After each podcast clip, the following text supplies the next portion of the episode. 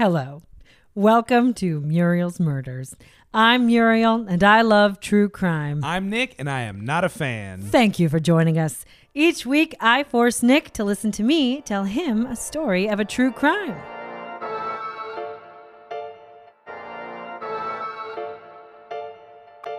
This week, we're talking about Stephen and Jesse Bourne. They're a pair of brothers who terrorized a small town in the early 1800s. And we're going to touch on mysterious disappearances, sex in snowstorms, potato holes, uh, mystical psychic dreams, and my favorite thing ever legal procedure in old timey small towns. Okay, wow. Are potato holes and sex in snowstorms combined? 'Cause They, are were- not related. They're not related. No, they're Okay, different 'cause you things. Really, kind of. Com- I couldn't tell if there was a comma involved there, or if potato holes was intrinsic to sex and snowstorms. No, I'm not going to give that piece of information up just yet, but they are not connected. All right. Well, I'm still looking forward to this story. As a matter of fact. How do you feel about old timey crimes? I like them a lot because they can be just as brutal as modern day, like she was stalked on the internet crimes. Uh-huh. But there's just, you know, a, some distance and you can kind of like kind of get into the psychology of people without feeling like you're being uh, I don't know, like invasive into someone's personal life who's currently alive kind of Okay, thing. okay. You know, I don't know, it's very I like the voyeurism of an old-timey story. I like that. That sounds like somebody who may be starting to enjoy true crime. Okay, well, I'm not. But I do like hearing your stories, but I don't know why you listen to true crime podcasts. Oh, right. But the good news is people do listen to true crime podcasts, and we've been getting some great five star reviews. Look, Muriel's Murders is a new growing podcast, and those reviews really, really help us. We're like a little baby, and your reviews are like milk. coming from a potato hole. Uh. Still don't know what potato hole- holes are. I'm just filling in the blank and shooting from the hip here. Uh, so thank you so much for those reviews. Plus, Muriel and I read them, and they fill our little hearts with joy and make us very warm and gooey. That's right. And remember, everyone, this is a true story involving murder, violence, drugs, adult themes, etc. So, if any listeners are like Nick and they don't want to hear about those kind of things, please consider listening to a different podcast. and we try not to curse, but no promises. All right, None. we might have some inappropriate language, so consider yourself warned if you do not like hearing that kind of talk. All right, Nikki, are you ready to hear this story? No! Okay, let's get started.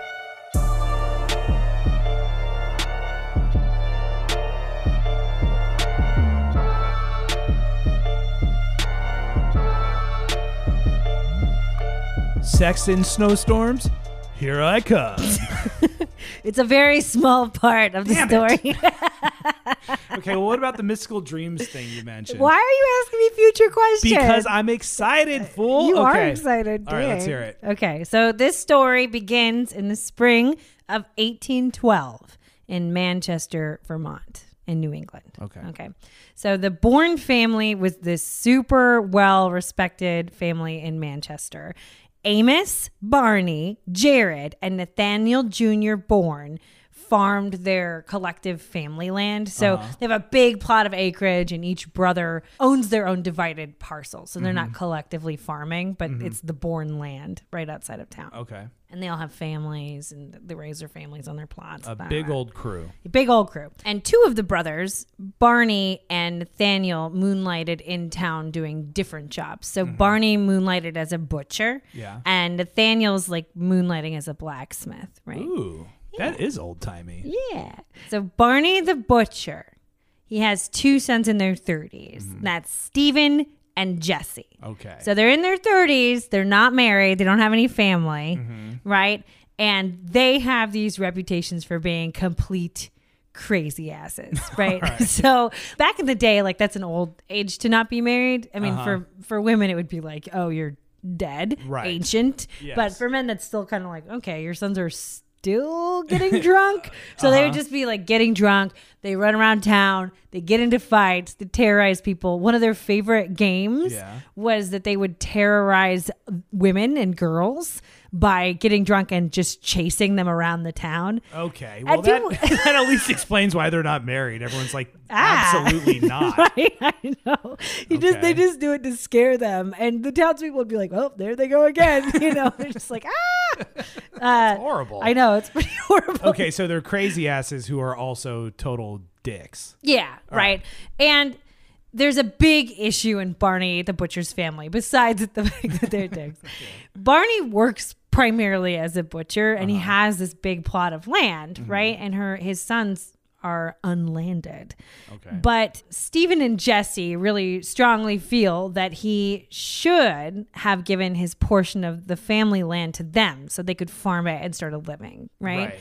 But because he's not using it, he's a butcher, blah, blah, blah. Mm-hmm. But Barney, the butcher, decided instead to give his acreage to their sister Sally because she has two kids with a feeble minded husband. Oh God. That's from the, the source notes, the source, Okay. source material. So he Uh, decided the sister and the feeble-minded husband would They need plot the land. would do the use the land better than his dumbass sons who are busy chasing down women and being horrible. Well, the dirty little secret is that Barney knew Stephen and Jesse were assholes and Yeah. they would probably run the farm into the ground. So he kind of hedged his bets with Yeah. Sally Okay. and her husband, Russell Colvin. Okay. So he doesn't think they're going to do better, but he's like, poor Sally. Uh-huh. And Colvin's not going to get a job. Russell Colvin's not going to get a job anywhere else. So he's like, take this land and feed the children. okay, great. Now, the problem with Barney the Butcher's plan is that Russell Colvin, you know, he has a bunch of mental issues. He had, a, I think, an injury as a child. But basically, his thing is that he disappears, right? He like takes these long, uh, months at a time, long disappearances, uh, and nobody knows where he goes. So he wanders and Oh roams. my God! For a second there, I thought you were saying he like literally vanishes in people's eyes. it's like this is old timey, man. Damn. No, no, no, not that old timey. We're not like back in the wizard days. All right. No, it's, He just it's goes. in He just the 1800s. stroll and like uh and and no one knows where he went. So he'll go for a few days. He'll go for a few weeks. Sometimes they'll be gone for months. They have a little kid, their kid Lewis, Uh-huh. um, who at the time, at the beginning of the story, is around five years old. right. And he would take Lewis and throw him on his shoulders and then just walk out into the mountains because the town is like bordered by all these mountains. And he would just go. Really, and take his kid with him. Yeah, and Sally would be like, ugh. Uh,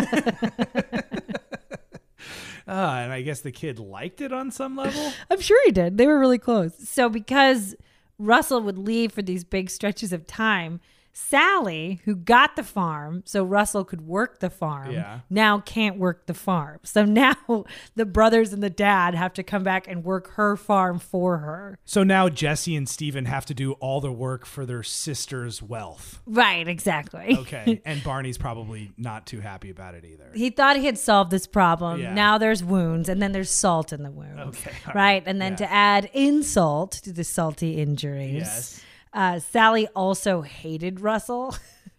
she would complain about him all the time Yeah. to her brothers. I mean, it was annoying that Russell left all the time. Like, obviously, that strained their relationship. Yeah. But she couldn't stand Russell even when he was around. uh, her main complaint, according to our source material, was that Russell's sex drive was just way too high. so, like, And so that's what she's complaining to her brothers about. yeah, so that's very awkward. Oh, horny ass Russell! God. so the brother's nickname for Sally was actually, quote, one of the devil's unaccountables, which at first, with old timey language, sometimes I'm just like, what is this mean? I know. What is that? The, was that is that a poem? That's the longest Well- nickname I've ever heard. Steven has a really great way with words. We'll hear a few more things from him. Okay. So I thought it sounded almost like a phrase, like a turn of phrase. Yeah. But I Googled it. It doesn't mean anything. Oh, that wasn't just getting thrown around lightly back then. no, he just was calling her one of the devil's unaccountables. What does that I even? think what does that mean? I think- Devil's unaccountable. I think it means nothing is her fault, Uh-huh. but she's always kind of doing the devil's work. You know, she's the, she can't be held accountable, but like her instincts are always just of the devil. Yeah. You know, it's not my fault. My stupid husband who wants to do it all the time is gone, and now you have to work my farm. And he's like, ah, it isn't really your fault, but why are you like how you are? Yeah. Right. Sort of like probably what people would call these days as toxic or something. Yeah, right. So one day, Stephen Bourne was once again over at Sally's doing Russell's work and listening to Sally talk about how big of a jerk Russell is and how much sex she had to have with him. and Stephen just snaps and he runs out of the house and he runs down the street towards the town and, and into this person named William Bourne, who's like one of his distant cousins. There's lots of Bournes in this town. Sure. and uh, you know, his cousin says, you know, whoa, man, what's up? And and Stephen is just complaining. He says, Sally is complaining about Russell, and he says, quote, I wish Russell and Sal was both dead. Some of these times I'll kick them both to hell if I burn my legs off doing it. Which is uh Yeah, that's pretty good. Yeah, he's yeah, he's a little wordsmith there. He's definitely focused on devils and hells. he is, and that continues. Okay. Um, but yeah, you'll kick them both down to hell if you burn your legs off doing it. It's pretty great. yeah, He's it mad, right? Yeah. Yeah, okay, great. and this is another hallmark of Steven. Uh-huh. He really likes to talk about how he's feeling. So if he's mad at someone, Yeah. he will tell a lot of people about it. Okay, great. And it's very memorable because he uh, spins a pretty web while while doing so. yeah, exactly. Right. So Stephen continues on to William Wyman's house, who lives in town, and he has, as far as I can tell, some sort of ability to give out legal advice. So he's probably not an actual lawyer, Yeah. but he does give out these legal advice. Right. He probably people. has a certain hat or something that people consider to be uh, have a, an air of authority. Right. He's like the fanciest man in town. Okay. So Stephen demands that William help him figure out a way to stop Russell from doing all his stupid Russell things like disappearing and having too much sex with his sister. So William doesn't really have any ideas. Yeah. And Stephen just looks at him and he says, If you can't help me, I'm going to put a stop to it myself. And he storms off. Okay. So later that spring, Russell Colvin and his little son Lewis were digging boulders out of the soil and kind of getting the field ready for planting season. And Stephen and Jesse, what? I just think it's funny. It's like like we're having a really hard time making money off this land. Like, okay, well, you dig all the boulders out of the dirt? They're like, mm, we got to get on that. A boulder farm. Yeah. So Stephen and Jesse join the Colvins at some point in the day. And this is witnessed by their neighbor. He's a farmer named Johnson. So he sees the next kind of following series of events. Okay. Steven criticizes Russell's boulder digging. and so Russell turns around and punches Steven in the mouth. Okay. All right. And then the brothers start to beat Russell with these tree branches until he falls down to the ground. And at this point, his 10 year old son, Lewis, just runs off. He's got to go tell somebody. So he runs back to the house and he sees his grandma. That's Barney's wife. And that's mm-hmm. also Sally, Jesse, and Steven's mother, right? She's in uh-huh. the kitchen. And he says, you know, the the boys are having this terrible fight up on the hill and she's telling her the whole story. And the grandma looks at him and she's like you are too hopped up. You're telling stories. Go next door and help the neighbor. And so she just sends him off to do work for six hours. He just goes and works the other field. She's like nope not gonna have it. so six hours later lewis finally finishes the work whatever he was doing for the neighbor and he heads back to the house. And when lewis gets to the house his dad isn't there. His dad's gone. Mm-hmm. And before he can tell his grandma or talk to anybody stephen grabs lewis and he pulls him aside. And he says not to say a word about the fight that they had on the hill or stephen would kill him Oh wow. and Lewis, bless his sweetheart, is like, Where's my dad? Fine, Yeah. fine. I won't tell anybody, but Yeah. where's my dad? Yeah. And Steven just says that he had ran away to the mountains. So he's gone. Okay. And no one saw or mentioned Russell Colvin for three years. What? They're just like, Russell has this history of running off, and no one really thought about it. And Yeah. some people thought that he went off to fight in the War of 1812 kind of spontaneously. All right. but he's gone, right? Okay. What was up with that war? Is that important to the story at all? No. Okay. There's just a war happening and people are disappearing and probably a lot of murders are being chalked up to like, no, I don't know where that guy went. He's a soldier now. Yeah, probably. I think something like that. I mean, Okay. I think people were just like, "Where'd he go?" Well, he went off into the mountains. He hasn't been back in like two years. Yeah, he probably went to go fight fight in the war. yeah. Right. Okay. Great. so, in the winter of 1815, three years later, is the worst weather in New England history at the time. And I think also up to this point, it was even so bad that there was a blizzard in June, like that summer. Oh, wow. So when that happens in towns like that, you know, back in the day, they're just on lockdown. You don't really see anybody for Mm-hmm. the entire summer until people sort of emerge from the depths of their homes. What? So what you're saying is there's a snowstorm. yeah, there's Okay. a big snowstorm. Okay, Here's your right. moment. I'm so excited. So there's all this bad weather, and then kind of towards the end of the summer, after that early summer blizzard, yeah. people start emerging from their homes, and Sally emerges Uh-huh. with a brand new baby boy. Okay. And people are like, "Hey, Russell must have come back in the bad weather, right?" And they find out Russell's not there. okay. Great. Russell's not back. So Sally was doing it in the snowstorm with someone that's not her husband. Okay, I'm having some weird spidey senses. What? Well, her brothers were so weirdly. They're not his. br- I mean, I don't think that's part of it. She Okay. didn't have sex with her brothers. I don't think. all right, because he was really upset. What's his name was so mad about how much sex she was having. I think it was just all weird. Like he's Yeah, like, it "Don't sounds pretty talk to weird. Mm-hmm. me about that," and then he's like, "Do I need to protect her against this guy?" Uh-huh. It's something that was mentioned in this book Yeah. that I don't think I understand. I didn't have a lot of nuance to it. It they dropped Sure. Mm-hmm. that they dropped that little piece of information and then just didn't touch it again. It was just something about the culture back then. I don't know. Well, here's another thing about the cultures. So this tiny town of Manchester, Mm-hmm. Vermont, is just rocking with gossip at this point, trying to figure out who Sally's baby's daddy is because Yeah. everybody in the town knows each other. Mm-hmm. And Sally is, for her part, just very confident. She doesn't even try to claim that Russell came back in a snowstorm and Uh-huh. got her pregnant really quick and then ran back out in a snowstorm. Uh-huh. Like she is totally fine, confident. She's got a little smile on her face. She gets dressed up. She marches into town to swear the baby to another man. So this is another old timey thing. All right.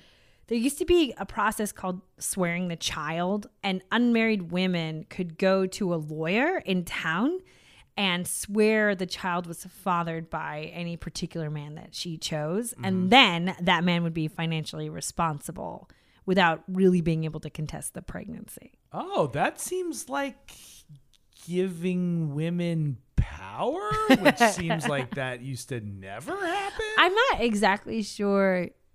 I mean, I'm sure there's like a mm, an explanation about exactly why that would work. I mean, my assumption is like there's no social network.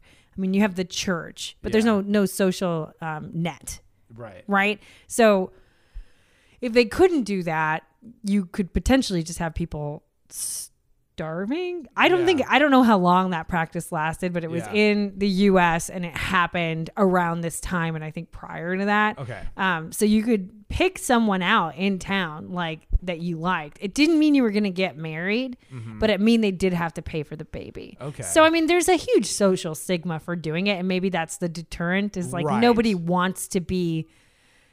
It's not this great thing to like have a baby out of wedlock at that time. Right. And it's then- not like they're getting paid really well either. I mean, children, from what I know, based on the story you've told, basically get to- kicked out and told to work anyways. You could probably raise a kid on like one dollar. Yeah, right. Yeah. And I think it's it's a huge social stigma, you know, for the kid and the mom. So I Uh-huh. Don't think people are just like really into that. Sure. Um so it's not this wonderful thing that helps people get married and give like raises their social status, but it does help bring income in Yeah. for a child who, Who, who wouldn't have it, who needs Sure. it, right? Okay. So who does she say is the dad? Well, she gets to the middle of town to square it with the town lawyer. His name is Squire Hitchcock. Very good. But unfortunately, Sally's plan was not that great because Russell was gone, but there was no proof he was actually dead. Uh huh. So technically, she was still married, and then she couldn't swear the child to anyone but Russell. Oh. So unmarried mothers could swear a child, Yeah. and widows can swear a child. Mhm.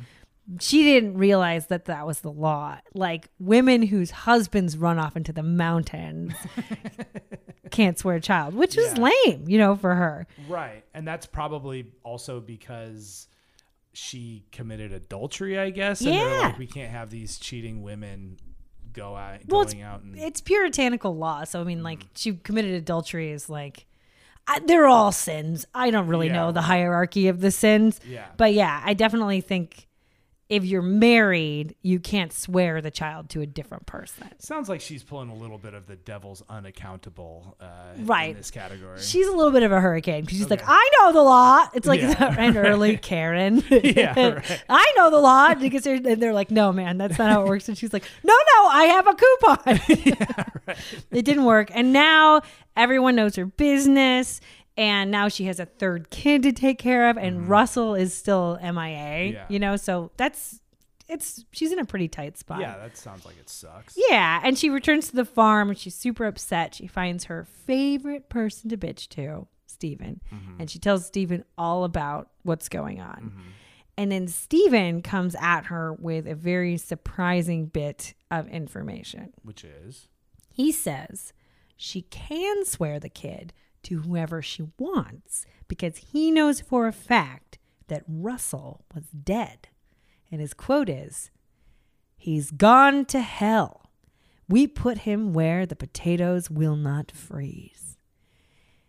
Sally was uh, super unimpressed because her brothers are like known to talk a lot of trash in a big game. And so she starts questioning them about Uh-huh. it. Where's Russell? Where did he go? Where did he go? And the brothers both just keep saying to hell. Which also, if you have brothers, I feel like this dynamic is really familiar. yeah, totally, totally. well, tell me where it is. To hell. Yeah, To right. hell, okay, well, what part of hell? Where the potatoes don't freeze. Right, It's I like mean- that's not even a place. No, it's very enigmatic. You know, I mean, it's like, all right, dude. Very pot- helpful. where the potatoes don't freeze. That doesn't even make sense because I feel like they're hell is hot, therefore nothing would freeze in anywhere. Well, I don't think that he is a super smart guy, and that comes into play later as well. things. I mean, he's saying things really strongly. He's kind of like Steve Carell in The Office, or Uh-huh. like you know, it's just as he has a uh, strong conviction, Yeah. And maybe um, not a firm grasp of metaphor. Right. Well, it seems like he's still riding high from his great "I'll kick him to hell even if it burns my legs" thing. And so was Yeah. like, "That's a good saying." And then he walked around for like eight years, like really pumped on himself. Yeah. Then he's like, "This is my chance. Okay, here we go." And then just like biff the next, the next effort, just a straight airball. So after they tell Sally Mm-hmm. about Russell's journey to hell, rumors start to spread about Russell's mysterious disappearance and its connection to the two Bourne brothers. Uh-huh. And the Bourne brothers definitely run their mouths, so most people have heard them talk about killing Russell. Right. And their motive is really strong, right? I mean, they haven't, they want the land Yeah. and they're working the land and they can't get the land away from their sister and their Yeah. sister can't work the land Yeah. right so by the end of 1815 russell's still not back and barney bourne the butcher he just wants to unload the farm at this point he's like i don't want to keep working it and be a butcher and Yeah. give you this money it's too much work Yeah. so that's great news for Jesse and Steven, right? Wrong. he just ends up selling the farm to his neighbor, the guy Johnson. He sells it. Uh-huh. The one who watched them beat Russell with tree branches. I mean, at this point, these guys are pushing 40, and he's Yeah. like, You can't have the farm. I'm just going to sell it to this guy. Yeah. So, I mean, like, there's that means that they're pretty bad dudes. Yeah, you know what right. I mean? Yeah, yeah, yeah. like, because they're strong enough to work the farm, they can work the farm. I'm like, what do you think he's gonna do? They're gonna do with this farm? Yeah, right. I don't know. He's just like, let's get a bunch of women on the farm, then we can chase them around and scare them. Like, That's not how farms work. Like, "Mm, okay, I guess sell it to Johnson. So Sally and her kids move in with the other Bourne uncles, and Jesse and Stephen go on getting drunk and terrorizing the townsfolk. Now, a few years later, one day the Johnson kids are playing in the back lot behind the old Bourne farm, so back where they were digging boulders uh, those years before, and they find in the dirt buried Russell's old hat. And Johnson remembers the hat as being the same hat he saw Russell wearing the day he was digging stones. So he kind of just files that away in his brain, right? I mean, I'm sure there's mm-hmm. some rumors spread or whatever, but he kind of files it away. He doesn't go off accusing people. Okay. And then later that year, Johnson was hoeing in the back and he found an old potato hole. oh, what the hell is a potato hole? Okay, homesteaders used to dig potato cellars under their homes to keep them from freezing, to keep the potatoes from freezing. And even though a lot of the houses had kind of rotted away or mm-hmm. people had moved or they had fallen down, the land was still kind of dappled with these potato holes. So it was pretty common to find these like random potato cellars. So they're just holes dug in the ground that would be filled with potatoes for the winter. Or where you would put Russell's body. There he hell where the potatoes don't freeze. so Oh man, I was kind of hoping that was just a dumb saying, but it was actually a legitimate place. yeah, okay, right. right. So the hole opens up, the one that Johnson finds, it opens up into a cellar. Mm-hmm. And inside the cellar, there's this little apple tree. It's kind of rare, but it's like, yes, Johnson's pumped, right? It's a full, like, sapling apple tree. All right. So he marks that in his brain and he comes back later. He's got his shovel. and He's going to dig it up and transfer it to his orchard. Mm-hmm. And it's gone. And all the dirt around it is dug up. And there's like a bunch of fresh dirt. So he got jacked for his apple tree. He got to, and he was actually really upset about it. He filed it in a way in his brain. It was like somebody took my apple tree. But the other thing he files away in his brain is Yeah. what did they dig up in the cellar? They dug up enough of the cellar that it was Mm-hmm. more than you'd need to take the apple tree. So the apple tree's gone, but Yeah. the the cellar's all dug up on the bottom. okay. Mm-hmm. Okay, like enough for a body to have been underneath the apple tree. maybe. All right. A few days after the apple tree theft, Johnson wakes up to find the wood pile by the barn was on fire. And the wood pile is on fire and it quickly spreads to the barn and the whole structure falls down, Oh, damn. Which is a big deal back then. Yeah. Hell yeah. you know so most people in the town who saw the wood pile where it was what was left of the barn and they figured it had to be arson it would be mm-hmm. really weird if it had spontaneously lit up Yeah. so with the dug up cellar and the hat that johnson found and the way the Bourne brothers had been running their mouths, everyone in town saw, thought the fire had to be some sort of attempt on the part of the brothers to cover their tracks Yeah. in killing Russell, right? Yeah. These are the clues we're starting to get. So you see the wheels turning in the Mm-hmm, town. So now, close to six years after Russell disappeared, the town officials finally decide to start collecting evidence in the disappearance of Russell Coleman. I guess that war thing didn't pan out. No, they were like, it's over and he's not back. What's going on? Yeah, I guess we'd look into this. So around this time, people started coming forward with all these stories of the things that the Bourne brothers had done around town, right? So their character witnesses be like, he chased me like 80 times and nobody helped me, right. right. But you know, you come forward and you remember the guys that uh, Russell had talked to that day. He was really mad and like, Yeah. running through town. So they come forward and they say, Steven said he's in hell. Steven said Russell's in hell. Yeah. And then people come forward and say, Sally was saying her brothers had told her that Russell was in hell. So they've heard a lot of the Bourne brothers say Russell's in hell, right? And William Wyman, who was the the fake lawyer guy, Yeah. decided he was going to do a little personal investigating. Good. And he went over to Johnson's property and started digging around the barn, kind of thinking he was going to find Russell's corpse or a piece of it. Yeah. And then when Stephen found out about Wyman's corpse digging activity, he threatened to beat his ass. Which also, maybe don't say that if you're getting investigated for murder. right. uh, with the murder weapon of a tree branch. Yeah, right. So both brothers couldn't believe that people forgot Russell was kind of crazy and would wander off. Yeah. And he they were like, "How can you think that we killed him? Like obviously he left. He always leaves." Yeah. And people were countering with, "Well, he would never leave his hat behind." and the brothers are like, "That proves nothing. He was crazy and not paying attention to his hat." And they're like, "No." And that apple tree's gone, right? so things are getting real hot. They're getting really hot in Manchester, Vermont. this is great. Okay. So in the spring of 1819, seven years after Russell's disappearance, Stephen and Jesse's uncle, Amos Bourne, started having visions. So Amos is a really well respected elder statesman of the community. Mm-hmm. And he had a dream that Russell Colvin stood by the side of his bed and told him he was murdered. So Dream Russell then took Amos's hand and led him to the old potato hole in Johnson's field. so crazy old Amos just comes forward with this. He says he's had it. And then he had the dream several times. So he dreamt it once, he kept it to himself, filed Yeah. it away, right? And then after having the dream several times, Amos comes forward with his dream evidence. and he's so respected that it's considered a solid piece of evidence and it's entered into evidence against the Bourne brothers. Well, I guess his name is Amos. Doesn't that just seem like the name of a some sort of uh, wise Mystic, yeah. mystic? Yeah. Yeah. So the running theory was that Jesse and Steven dug Russell's corpse out of the potato hole, destroying the apple tree in the process, and then burned the body in Johnson's barn. Sally then came forward with the where the potatoes don't freeze line from mm-hmm. Stephen.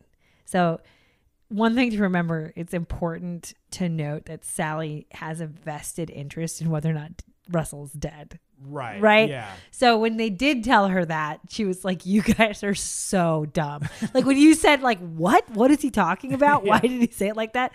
Sally's saying the same thing. Right. You know, she looked Yeah. at him and were like, "You guys are so dumb." But now she's like, "No, they said he buried him. The Yeah, potatoes don't freeze, right?" Right. So, just for what it's Yes. worth, if he's dead, then she can swear her baby to whoever she wants. Yeah. She her brother, to be- whatever. Oh God. I'm kidding. I'm kidding. I'm kidding. So right after Amos goes public with his dreams, Stop saying it like that. That's a ridiculous thing to say. this is all for you. I'm only I literally wrote it like this for you. and I don't know. It's weird because I think like, oh, I wrote this for you, Yeah. but really, I just wrote every sentence to antagonize you a little bit. it's like I think of it as really loving, but then when I think about it, you're like, stop saying that. And I'm like, that is the action reaction I was looking for. Okay, great. so right after Amos went public with his dreams, Yeah. a little boy was walking his dog. A little boy from the town was walking his dog, and his dog starts going crazy around this old tree near Johnson's barn. So the dog's barking, the kid's trying to hold him back, and the kid goes and reaches inside this hole. It's like um like a hollowed out tree. Uh, reaches down inside and he finds like a pile of charred bones inside this hollowed tree. So the town is just totally up in arms. Wait, that doesn't make any sense. Charred bones? So they burned him at the barn and then put him in this other tree that was not burned down just close by? Well, I mean, I'm not saying that that's what happened. Yeah. I think that's the theory of what's happened. And I uh-huh. do think that theory makes some kind of sense. If you burn a body and there's bone fragments left Yeah. and you don't know what to do with them and you don't have time to burn them again. Like that's kind of what people were looking for. Is like a skull or like you know a femur or something that wouldn't burn up in the fire. And Yeah. these, so it makes sense to me that they're just like, ah, now we have bones. We'll stuff them in the tree, right? That does make sense to me. I'm not saying that's what happened. yeah, I mean, and also the brothers are pretty dumb. Yeah, I mean they're dumb, but you know nobody knows how to cover up a crime. Right. And apparently the whole town is just listening to an old man's dream. So I, I, mean, if everyone's listening to the old man's dreams, I don't know how comparatively stupid it is to then be stuffing bones in a in a hollow tree, right? fair enough. So the town sees the bones in the tree. They're convinced Jesse's arrested. But Steven saw the writing on the wall mm-hmm. and he is nowhere to be found. He's left. Mm-hmm. So the town organizes a search party to canvass the old Bourne farm uh, slash Johnson's burned down barn and the mm-hmm. potato hole where Amos's dream ghost led him. and the men excavate the potato hole and they find a bunch of evidence. They find two knives, one being known to belong to Russell, a button carved out of a piece of bone, some other random bones, and some pieces of broken pottery. So the mob takes all the evidence and they march back to the town with everything. So everyone is like super excited to have this much evidence turned up so quickly. We've got Amos's dream, the potato hole, the dog finding the tree bones, all this stuff they found in the potato hole. It's all too good to be true. so Sally and the legal experts of the town, they go through all the evidence and they determine the bones to be from a human foot, the button to be Russell's, and the hat and knife as inconclusive. The next day, The hat is inconclusive? yes, I thought that was the whole thing. no, Johnson said that's Russell's hat, but Sally was like, I don't know, I don't think that's Russell's hat. he doesn't wear fedoras. Yeah. He was a douchebag, but come on, he doesn't do that. they're like they're at odds, so that's inconclusive. Okay. I just love this story I so know, much. It's so wild. It has way more wild shit to happen All too. right. I'm serious. I'm it's like it just keeps on giving. Okay. Okay, so there's some doctors, there's lawyers, and Mm-hmm. they're like laying all these objects out in the blanket. So that's how they determine everything. Human Mm-hmm. foot may or may not be Russell's hat, definitely his button, right? And the next day, one of the doctors who consulted comes back after studying a human skeleton that he normally keeps in his closet. And he says that not only were the bones not foot bones, they weren't human bones at all. so big, uh, big change there, right? So the town is like, "How dare you say that?" They're rebelling against the doctor, and everyone's like super, super upset. Sorry, I had to put the microphone. Okay. So everyone's super, super upset. Um, so the remaining doctors who believe it was a foot go to a nearby town to dig up the foot of someone who had recently had their leg amputated. So after comparing the burnt bones with the amputated leg, everyone had to admit that they were not human bones, but probably animal bones. so it's not a foot. It's So like, just it doesn't even look like a foot. This is clearly a chicken carcass. Right. I mean, that's what the guy said. I just love this idea of like, okay, so you, these are the two experts. One guy's who's got a full skeleton at home in his closet. Yeah, right. And then the other guy is like, listen, I amputated this guy's foot. We can just go dig it up again. It's not like desecrating a corpse. You know, he's still alive. Yeah. And then we can just solve this foot thing once and for all. Why do they even bury the amputated foot? You'd think they would keep that around for medical purposes. no. He was like, you know what? I just want to give my foot a quick grave. What if the doctor had killed Russell and it was Russell's skeleton? That would be such a good twist. You are so good at crime. so Steven's gone. Jesse's in jail. And the town is just screaming for justice for this man they forgot about for seven years, right? They need justice for Russell Colvin. Right. So they decide to start Jesse's trial the next day after they find out that it's animal bones. So the prosecutor questions Jesse. Quit laughing the whole town's around, right? And they're they're s- assembled for this trial. We've got lawyers, we have the judge, we have the townspeople watching, and the prosecutor comes out and he starts questioning Jesse about Russell's hat. And Jesse says, you know, it might be Russell's. We don't know. And then, as they're addressing the inconclusive hat, the prosecutor surprise attacks him by throwing what was believed to be Russell's knife down in front of Jesse. So they're like, oh, what's the hat? What's the hat? And he goes, ha! and throws this knife. What? And Jesse gets startled. Yeah. And all of a sudden, he just says, Yes, yes, my brother Stephen killed Russell. He doesn't even say whether or not it's Russell's knife. And then he says that last year he found Stephen getting drunk in town, and Stephen told Jesse that he had gotten into an argument with Russell in the back field and cracked his skull open with a tree branch. Then Jesse told the town a list of places where they could potentially find the body. Hold on, time out. You're saying that the lawyer's strategy was to startle him by throwing the knife at him, and so he did that, and it worked. Yeah. He was trying to be like, oh, is it Russell's hat? Oh, you don't know. You don't know if it's Russell's hat. How about this knife? and it totally, totally worked. yeah, he confessed to the whole thing. Muriel, So, is that true? yeah, he just was like, ah, he did it. Steven did it. He killed him. he told me he killed him. I wonder if he really thought like these people are gonna like s- hang me up to die right here, right now. Maybe he thought he was gonna get publicly executed. I'm sure he was very scared because at this point, it's like, I, what is it called? Playing 3D chess. I mean, there's a lot of elements happening that you can't track. If somebody has a dream, you know, Yeah. then that makes you totally screwed.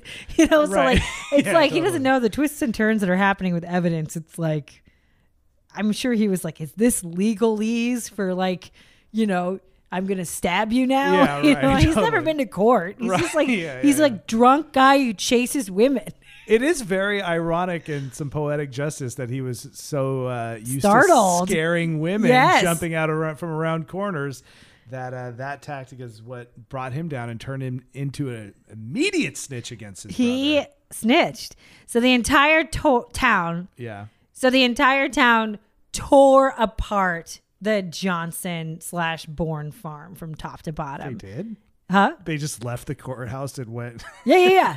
Because they're like, we got to find the body. I mean, they put him back in jail. Yeah, right. But he confessed. They end the court proceedings. They all run to the barn and they just are tearing it apart. They're looking under cellars. They're looking under floorboards. They're looking for this body. this sounds like a Simpsons episode. They don't find body. Surprise, surprise. Okay. And the town decides at this point, we've got a confession, but Jesse doesn't know where the body is because Jesse didn't kill him. We got to find Steven. So they decide we have to find Steven. He has to be brought to justice at all mm-hmm. costs. So they send a posse out to find Steven. Turns out that was pretty easy because Steven had told a few friends where he was going. He said, I'm going to Denmark, New York, and I'm going to go work on my friend's farm. Well, he wasn't even hiding. No, and like people knew where he was. They're like, "Oh, you want to find Steven? They're like at the trial. They're like he disappeared once the barn burned down. They're like, no, he was he, he had pl- a planned trip and he just followed through. I'm dead serious. That's Yeah. pretty much how it came. Like it came out. It was just like, "Oh, that guy? Yeah, he's over there. Whose trial is this?" So the prosecutor and two officers they go to Denmark, New York, and they go straight to the only tavern in town, Yeah. and they ask the bartender. Eliezer S. Sylvester, if he has seen a man named Stephen Bourne. And Eliezer says, Yeah, he comes in here all the time. yeah. He's living in that house right over there. Just wait here five seconds. He'll be out to startle a woman any moment now. Yeah, we've been having a lot of fun with that guy. Uh, so they immediately find him and arrest him and bring him back to Manchester, Vermont. So as soon as the brothers are reunited, Stephen calls Jesse a damned liar, and Jesse immediately recants his confession. He's like, I got scared and I lied. Yeah, right. They threw the knife at me. I figured you were gone. I forgot about the whole going to Denmark part. Right, exactly. He's just like, I don't know. I panicked. He's like, You're such a liar. And he goes, I he didn't do it. Neither one of us did it. Yeah. So now they're back to square one. There's no confession, although it has been logged in as evidence, even though it's been recounted. Right. So then they're like, we're never going to solve this if we keep these two brothers together. So they mm-hmm. separate the brothers in different cells. And Jesse gets a new cellmate. And this man is this notorious forger and like grifter mm-hmm. named Silas Merrill. And back then, that was like a big deal, like forging, because there's no like signature checks. So if somebody's really good at taking people's identity and stuff like that, you can do a lot of damage. Hell yeah, you could forge almost. I mean, it's literally things are just pen on paper. Exactly. Yeah. So if you're good at that, you could kind of get away with anything. So he's a little bit of like a smart guy, right? Right. Well, he got And caught, I guess. He got caught, but But- he's in there. And Yeah. after rooming with Jesse for a few days, Silas demands to speak to the presiding judge. And Silas goes in and he says, Guess what, guys? Jesse made a full confession to me. He says, after Barney had visited Jesse in jail, Jesse was super distraught. Mm-hmm. And then while Silas was sleeping, Jesse woke up in the middle of the night and was just freaking out. And Jesse grabbed him and he says, Listen, I have to tell someone what happened. And then he says, While Stephen and Jesse were trying to beat Russell to death earlier in the field, they couldn't kill him. So their father Barney shows up and they say Russell Colvin is beaten beyond recognition. There's not really a way to save him, but they just can't kill him from beating him. The boys have just kind of failed in that.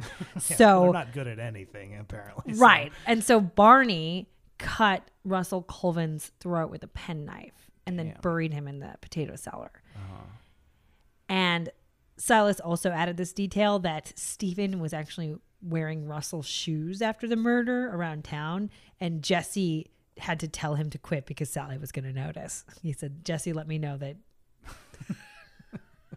So it's a very convincing story from a person who's literally in jail for telling convincing lies. Right, exactly. And Silas Okay. says, you know, the brothers had planned to take the blame of the murder onto themselves to spare their elderly father. Mm-hmm. So he's giving them all this new information. Barney's involved. Stephen was wearing Russell's shoes for a while. Nobody noticed. The butcher used a penknife Yeah. because of, you know he didn't want to be too obvious by using one of his you know trade tools Right, for the murder. exactly. So then they go out and they arrest Barney Bourne for the murder of Russell Coleman, who then was immediately released after the brothers told the judge Silas was a dirty liar.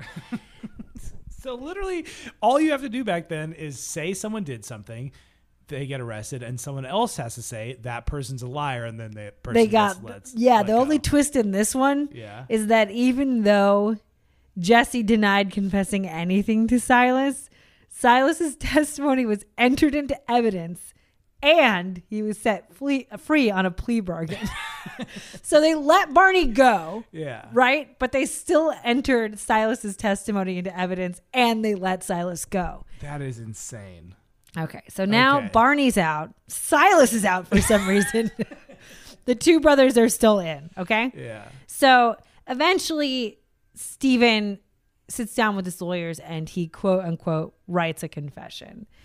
And the confession closely follows all the circumstantial evidence. Mm-hmm. The only new bit of information is that Russell struck Stephen first, according to Stephen. So Stephen actually killed him with a tree branch in self defense. Mm-hmm. So it seems like the confession was kind of made to establish that you know since it was self-defense he wasn't really shouldn't really be charged with murder mm-hmm.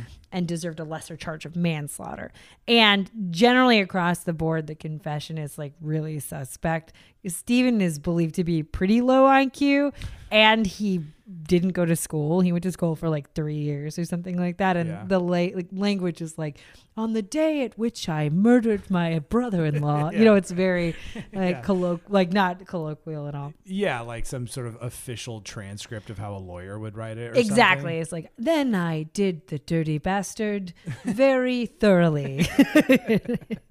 uh, it just seemed really obvious that the lawyers wrote it. Even Uh-huh. the judge at a certain point commented that this is obviously a coerced confession that you wrote. Like, hey, Stephen, can you uh, say any of the words on this page? Can you read this page? Yeah, right. Like, no. So even though that's the case, The confession's recorded, and so then they start the trial again. Mm-hmm. And people come from all over Vermont to attend the trial. It was so many people in the town, Yeah. they had to move the trial to a larger building to accommodate all the spectators. And every spectator who came in from out of town was like 100% Stephen's guilty. Well, you know, I'm sorry. These people don't have movie theaters or Netflix. They just got out of this huge winter. Yeah. There was a war. Yeah. You know what I mean? People are like, damn, this is to be so exciting. they need something. So, packed courtroom, tons of people from out of town, you know, the full trial. It's like mm-hmm. going on. So, the evidence is a little thin. this is our evidence. Stevens cursing of Russell to hell Yeah. to several different people. The testimony from Silas the grifter. You have Stephen's confession, which the presiding judge definitely thought was coerced. Sally actually ended up testifying in favor of her brothers, saying mm. Russell had a history of wandering off and wasn't really right. Yeah. But basically, all in all, the defense did not impress the jury, and both brothers were sentenced to hang. Damn. The brothers go back, they get their hanging date set, and everybody leaves the town, and the town kind of quiets down, right? So we mm-hmm. know the brothers are going to be hanged, and it's been resolved. But after the trial, a few of the townspeople feel bad. So they end up writing letters to the governor because they want to see if they can get their sentences commuted from hanging. You mean after their burning torches and pitchforks kind of like got put to the side and they realized, you know, are we just an angry vigilante mob They- that rooted for these kids to die? They did. They were like, I, I, we got to sign this petition, and Yeah. a bunch of people in town signed it.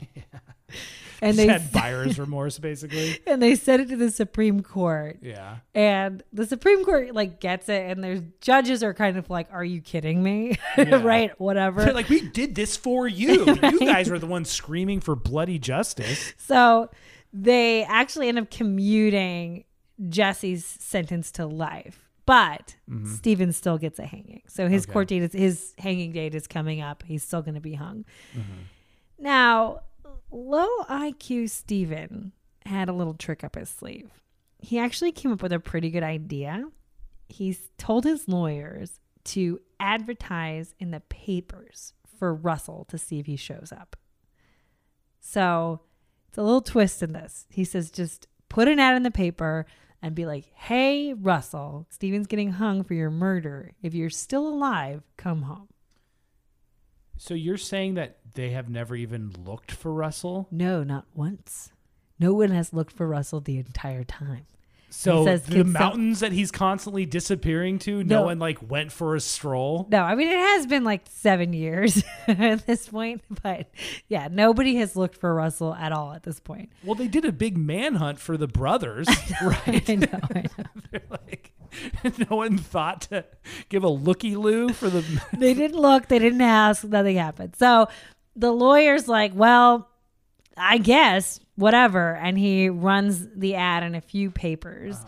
as well as kind of a big showy article in the Evening Post. And that article still kind of acts like Stephen's guilty. The article itself talks about Amos's dream and how this amazing case that was solved by a dream. But in it, they're like, but Russell, if you're still alive, Yeah. contact Manchester, Vermont, because this guy's about to be hung. And Stephen's lawyers did that. Yeah. So they think he's guilty too. everybody thinks he's guilty, literally everybody. Yeah. So far away in New York City, a bunch of guys are standing around and they're talking about the news article. They have it out. And this man named Whelpley tells the group, Oh, this guy, Russell, who died, I knew him when I was living in Manchester, Vermont. And he's telling stories because he's kind of a character. He's always been a character. Right. So he's telling all these stories about Russell and his wife and all that kind of stuff. And based on Whelpley's stories and description of Russell, there's a guy in the group called Tabor Chadwick, and he realizes that he had also met Russell because Russell was working on his brother in law's farm. Currently. Yes. So he writes a letter to the Evening Post, Tabor does, Yeah. and all the people of Manchester, Vermont. Uh, and he writes this letter, and it's filled with the details of Russell's life and his personality and a full physical description. And he's like, Russell is alive and well. He's at my brother in law's farm. And nobody cared. the town was like, no, he's not. Tabor, what kind of name even is that? They didn't care at all. The people who had newspapers read it. They were like, "That's not Russell." and then the Postmaster General of Manchester, who's supposed to post the news, didn't even bother posting the letter publicly. But in New York, when Whelpley went back and read the printed notice, he decided he had to find this guy, Chadwick Tabor, and then figure out what the location of his brother in law's farm was, uh-huh. and then travel there to find Russell. He's like, I've got to do it. This guy's going to be hung. Yeah. You know, and I remember Russell. I'd like to maybe figure out if he's actually dead or not. Right, because he's like somebody who actually knows knows him. Yeah. You know, and he's like, and I, and I think I really could recognize him. And he's Yeah. like, I'm the guy. So Whelpley talks to this guy Tabor. He gets the name of the brother-in-law's farm, and he travels out to upstate New York to this farm. And the brother-in-law says, "Sorry, there's no one named Russell Colvin who works for me." And Whelpley says, okay, let me give you a description. So he gives him a description of the man in question. And brother in law is like, maybe I have the guy for you. So he Yeah. leads Whelpley out, way out in the middle of this field to this man. And the man turns around and it's Russell freaking Colvin. So Whelpley's like, Russell, man, so the literally the first person that tried to find him found, found him really fast. Immediately. He's like, Russell, man, what's up? And Russell's like, I'm not Russell. Tried to pretend he was somebody else. Uh-huh. But eventually he was convinced to talk about his quote unquote old life. Mm-hmm. But he said flat out, I refuse to return to Vermont. I'm not going to go. Mm-hmm. Whelpley is begging him. He's saying, you know, this guy, Stephen, is going to die. Definitely, Russell's like, that I do not care about. And then what he does is he finally convinced Russell to leave the farm and go to New York City by getting a cute young lady to invite him on a sightseeing tour, which I just think is funny because this is the order of operations. Yeah. Russell Colvin's in a field, work in the field. Guy comes up, hey man, I know who you are. Come to Vermont to help me with uh, dealing with your brother. No, no, no, no, no. I won't be doing that. And then he's like, oh man, please, no, no, no, thank you. And then that guy leaves, and then a girl comes up and she's like, you are so handsome. Do you want to go on a sightseeing tour with me? I know no woman would ever walk into the middle of a field. You've been working here for seven years, and I really realize that no lady has ever shown any interest in you, and you never even see us on your farm. But here I am. Would you show me the Empire State Building? And he's like, absolutely. So he goes with her to New York. Like- so it's immediately tricked. He's immediately tricked. Everyone is tricked in this story every time anyone attempts anything. So they go to New York, and the girl immediately ditches Russell in New York as soon as they get there because Russell is being a total weirdo. He's like freaking out about. Oh, I'm sorry, I said upstate. He was in New Jersey. I was wrong. He wasn't in. Uh, he, the farm of the brother-in-law was in New Jersey, not upstate. New Okay. York, which makes more sense geographically. Okay, So, anyways, so he's like, I gotta get back to New Jersey. I gotta go. I gotta go. And she freaks out. She leaves because you're like you're too intense.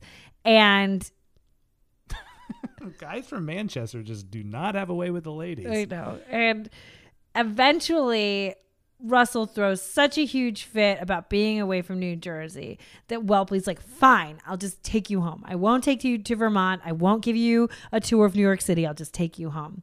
Whelpley then tells Colvin that because British ships are offshore in the harbor, that they would have to take a circuitous route back to New Jersey. So with this subterfuge, Are these words you wrote? Yes. Whelpley coaxed. Yeah, yeah, yeah. I what's funny is in my brain, Yeah. I use and know those words all the time, but I don't speak them normally. it's the weirdest thing about writing more now. Yeah. You're just like, why did I write that? In my brain, I'm like, Yeah. The circuitous subterfuge. I know. Circuitous subterfuge. I know what I I I read those words and know them, but it's I would dare you to read them. They're very hard to I say. I wouldn't write them to begin with. Uh, Okay. so with this subterfuge, yeah. uh, Whelpley coaxed Colvin into a stagecoach bound. See, I can't say anything. Basically, Whelpley just tricks him into getting into a, sk- a stagecoach bound for Manchester. So he says, "Yeah, yeah, man, I'll take you home to New Jersey. We just got to go around this way." Gets him on a stagecoach. They're going back to Manchester.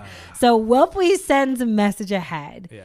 to someone who apparently yelled all the way to the courthouse that Russell was alive and on his way. So they take Stephen out of the courthouse. And this is something I don't understand, but this is like the account of what happened. Right. They allowed him to shoot off a cannon. so I don't know if that's like Wait, what? What do you what? what like you in celebration. They Oh, were like, like, fireworks. yeah. They're like, Russell's coming. Russell's coming. Get the cannon ready. You're like, get him ready of- to light it? No, let's let Steven light He's it. not going to die, man. Remember that guy we thought was a murderer? Let's give him the biggest weapon we know. I don't. It might be one of those things. It's just sometimes people just throw in things to spice it up. Yeah. Like so, the book that I read, and I'll talk about later, Yeah. is like uh, they put together these historical stories based on it, people's accounts. Sure. But I mean, like people's accounts vary. Like that could have been another weirdo dude who's like the reporter's like, "What happened?" He's like, "Yeah, we got him a cannon." You know what I mean? That's about how accurate sometimes things like that are. But I mean, all this stuff really happened. Like, you know, I I went and researched that grifter Silas because Yeah. they use that in case law or something, or like Yeah. it was some example of like this certain type of historical way of having a plea bargain. Yeah. So anyway, it's like there's stuff written about this case. Okay, but so this anyways- part was just like, what? So the town is having a celebration in anticipation of Russell's return. exactly. and they have a cannon ready to rock everyone's world. Right. And the stagecoach shows up and Russell Colvin gets out and everyone goes ape shit. They're so excited. Russell and Stephen shake hands and then they laugh about the that the town thought he had been murdered. They're like, "Whoa, that was crazy!" And then just to see what his reaction would be, the crowd grabbed Sally and pulled her into like the thrush of people, like Yeah. like right in the center, mm-hmm. and pushed her into Colvin and was like, "Hey, it's Sally. What do you think, Russell?" And he just looks at her and he says. That's all over and done with, and walks away. Oh, He's like, I left you in a mountain 10 times, and the 11th was the last. Yeah, it's like like get a hint. So everyone's so excited. Poor Sally. I know. I mean, That's so publicly humiliating. They like grabbed her and shoved her. She's like, I don't even want to be here. I was, yeah. I mean, I I know it's it's lame. I don't know. Sometimes I think she's got a lot of confidence, though. She's Yeah, a pretty right. interesting gal. She's just Yeah. like whatever. I think she just is kind of doing her thing. yeah, right. Uh, so Manchester officials super pumped. Everybody's like, he's not dead. So they send this letter to the Supreme Court. So now this is the second letter the Supreme Court's getting. First, it was don't hang this guy. And then they get a letter from the town being like, actually, he was this guy Russell Colvin wasn't even dead. Some poor, uh, like, a intern to the judge is like, Excuse me, sir. I'm so sorry. May I enter your chambers? I've got another letter from Manchester. exactly. That's exactly what happened. So they responded by saying they don't believe the man is actually Russell. they say, fat chance, we're not going to appeal this sentence. yeah. I mean, we're not going to like throw out this case. He's got a date to be hung, and none of us believe this is actually Russell. You guys are totally off the rails. you have to stop sending us letters, right? And he said they say a full examination has to be made. Yeah. And at this point, Stephen's execution was just literally days away. Mm-hmm. So they're like, we can't do anything. And things are being done by letter. So it's not like this is a really speedy process. Yeah, right. Except for, I guess, the hanging is really speedy. Well, apparently it is. So the town officials take uh, Russell Colvin to the local tavern and they start testing his knowledge of the town. This is a full examination. So they say, like, who do the different farms belong to? Mm. What year did the post office burn down? who makes the best biscuits Yeah, in just like town? weird towny knowledge. Yeah, exactly. And they're just asking him all these things about the town, and it's like nothing that anyone who hadn't lived there would would not know. And Right. he passes this thing with flying colors. Yeah. So at this point, Stephen is still scheduled to hang, and the bureaucracy involved of overturning his sentence and proving Russell's identity is looking like that literally would take too long and wouldn't be completed until after Stephen was hung. So, in a rush, they take the results from the full examination and all the paperwork they have and they rush it to this judge, Judge Brayton, um, from the Supreme Court for review. So they take it to this really specific judge and they say, please review this. This, this guy's going to hang. We need you to read these papers. And he reviews the evidence and he sits down and Judge Brayton tells Stephen's lawyer that it's just too late to change anything. He says, My hands are tied. I know you got the paperwork. I know he's going to be hung, but I can't file this fast enough to stop him from being hung. So I don't really have an idea unless you have some sort of bright idea. My hands are tied. Huh. And the lawyer, young guy, brand new attorney, he does have a bright idea. Instead of getting Stephen's sentence overturned, which would take too long, mm-hmm. he just asks for a brand new trial. And at the brand new trial, they try him again for Russell Colvin's murder. Yeah. And they submit the evidence that Russell's still alive. He's literally in town. and then Stephen is free. okay, I guess that worked.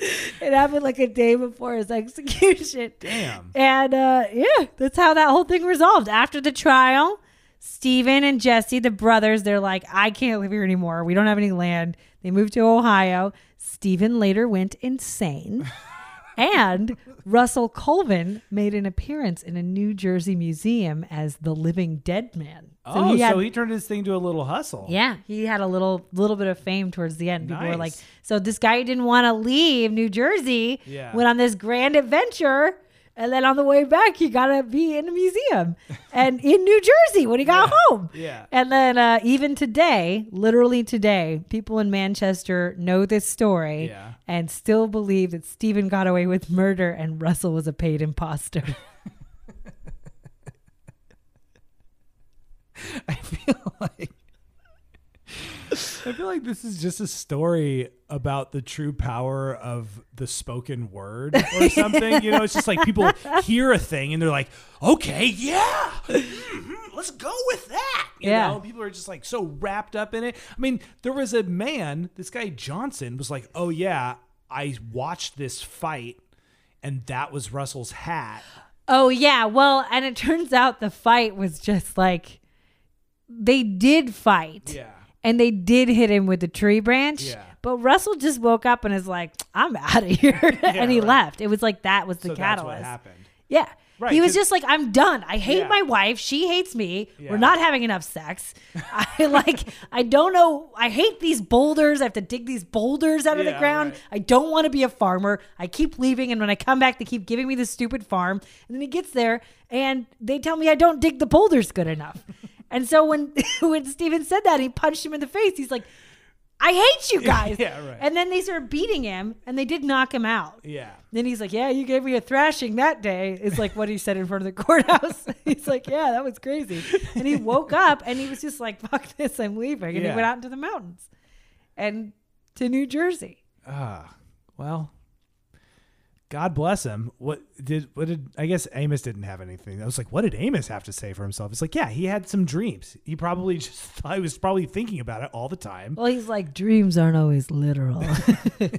when you're a psychic like me, you know, you have to interpret them loosely." I just see him literally as Gandalf. yeah.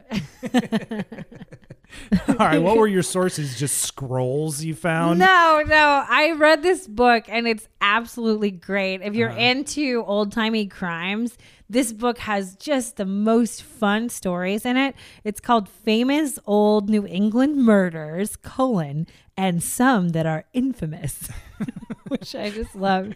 I feel like they're really following that Stephen tradition of not exactly nailing the zippy like title thing. So, famous old New England murders and some that are infamous from Richard Dempewolff. Mm-hmm. Um, it's a great book, and I'd super recommend it if you like these historical crimes, especially set in New England. And, you know, those guys are wild. Uh, speaking of Wild Muriel, thank you so much for telling me this story. This was a particular. I don't know if I just got the giggles or what. I don't know why I thought it was so funny. You like this one? it was very, very. It was really silly to me. It just the whole thing. I said it once. It really did feel like a Simpsons episode. You know how they're Yeah. just constantly getting like wrapped up in like mob violence or whatever. And I feel like because of how much the oral tradition really plays a part in this story, Yeah, yeah. I feel like you're sort of contributing to that very tradition right here, right now with that podcast. Right, with just a little pinch of snark.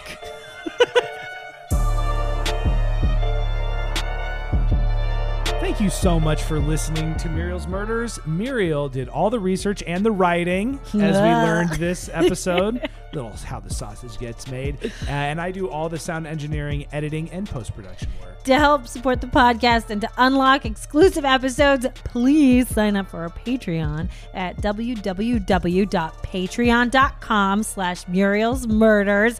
One of our uh, recent Patreon episodes features Dr. Pignataro, who invented, um, well, he's super evil and did a lot of terrible things, but one thing he did was invent a snap on toupee. You heard me right. The snaps are embedded in your skull. Okay, great. We also draw and animate little bonus uh, cartoons on our social media at Muriel's Murders.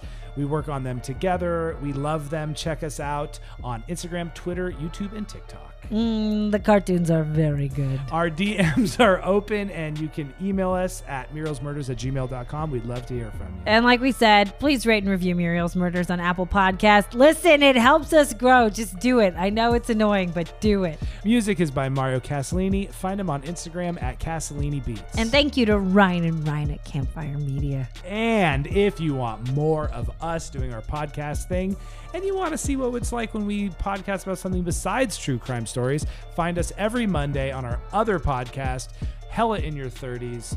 And, you know, we've been doing that one for years. So there's a lot of Nick and Muriel out there. There's a lot of Nick and Muriel out there. Pretty intense. okay. All right. We'll see you next Wednesday. bye bye.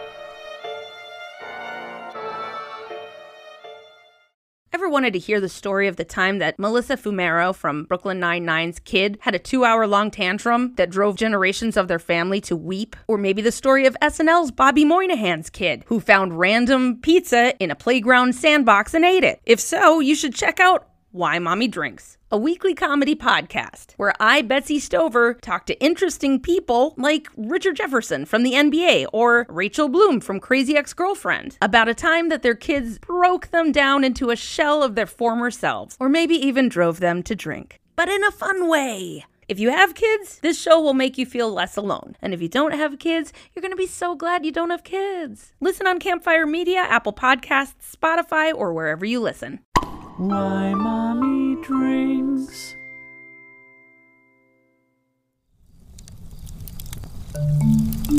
Campfire.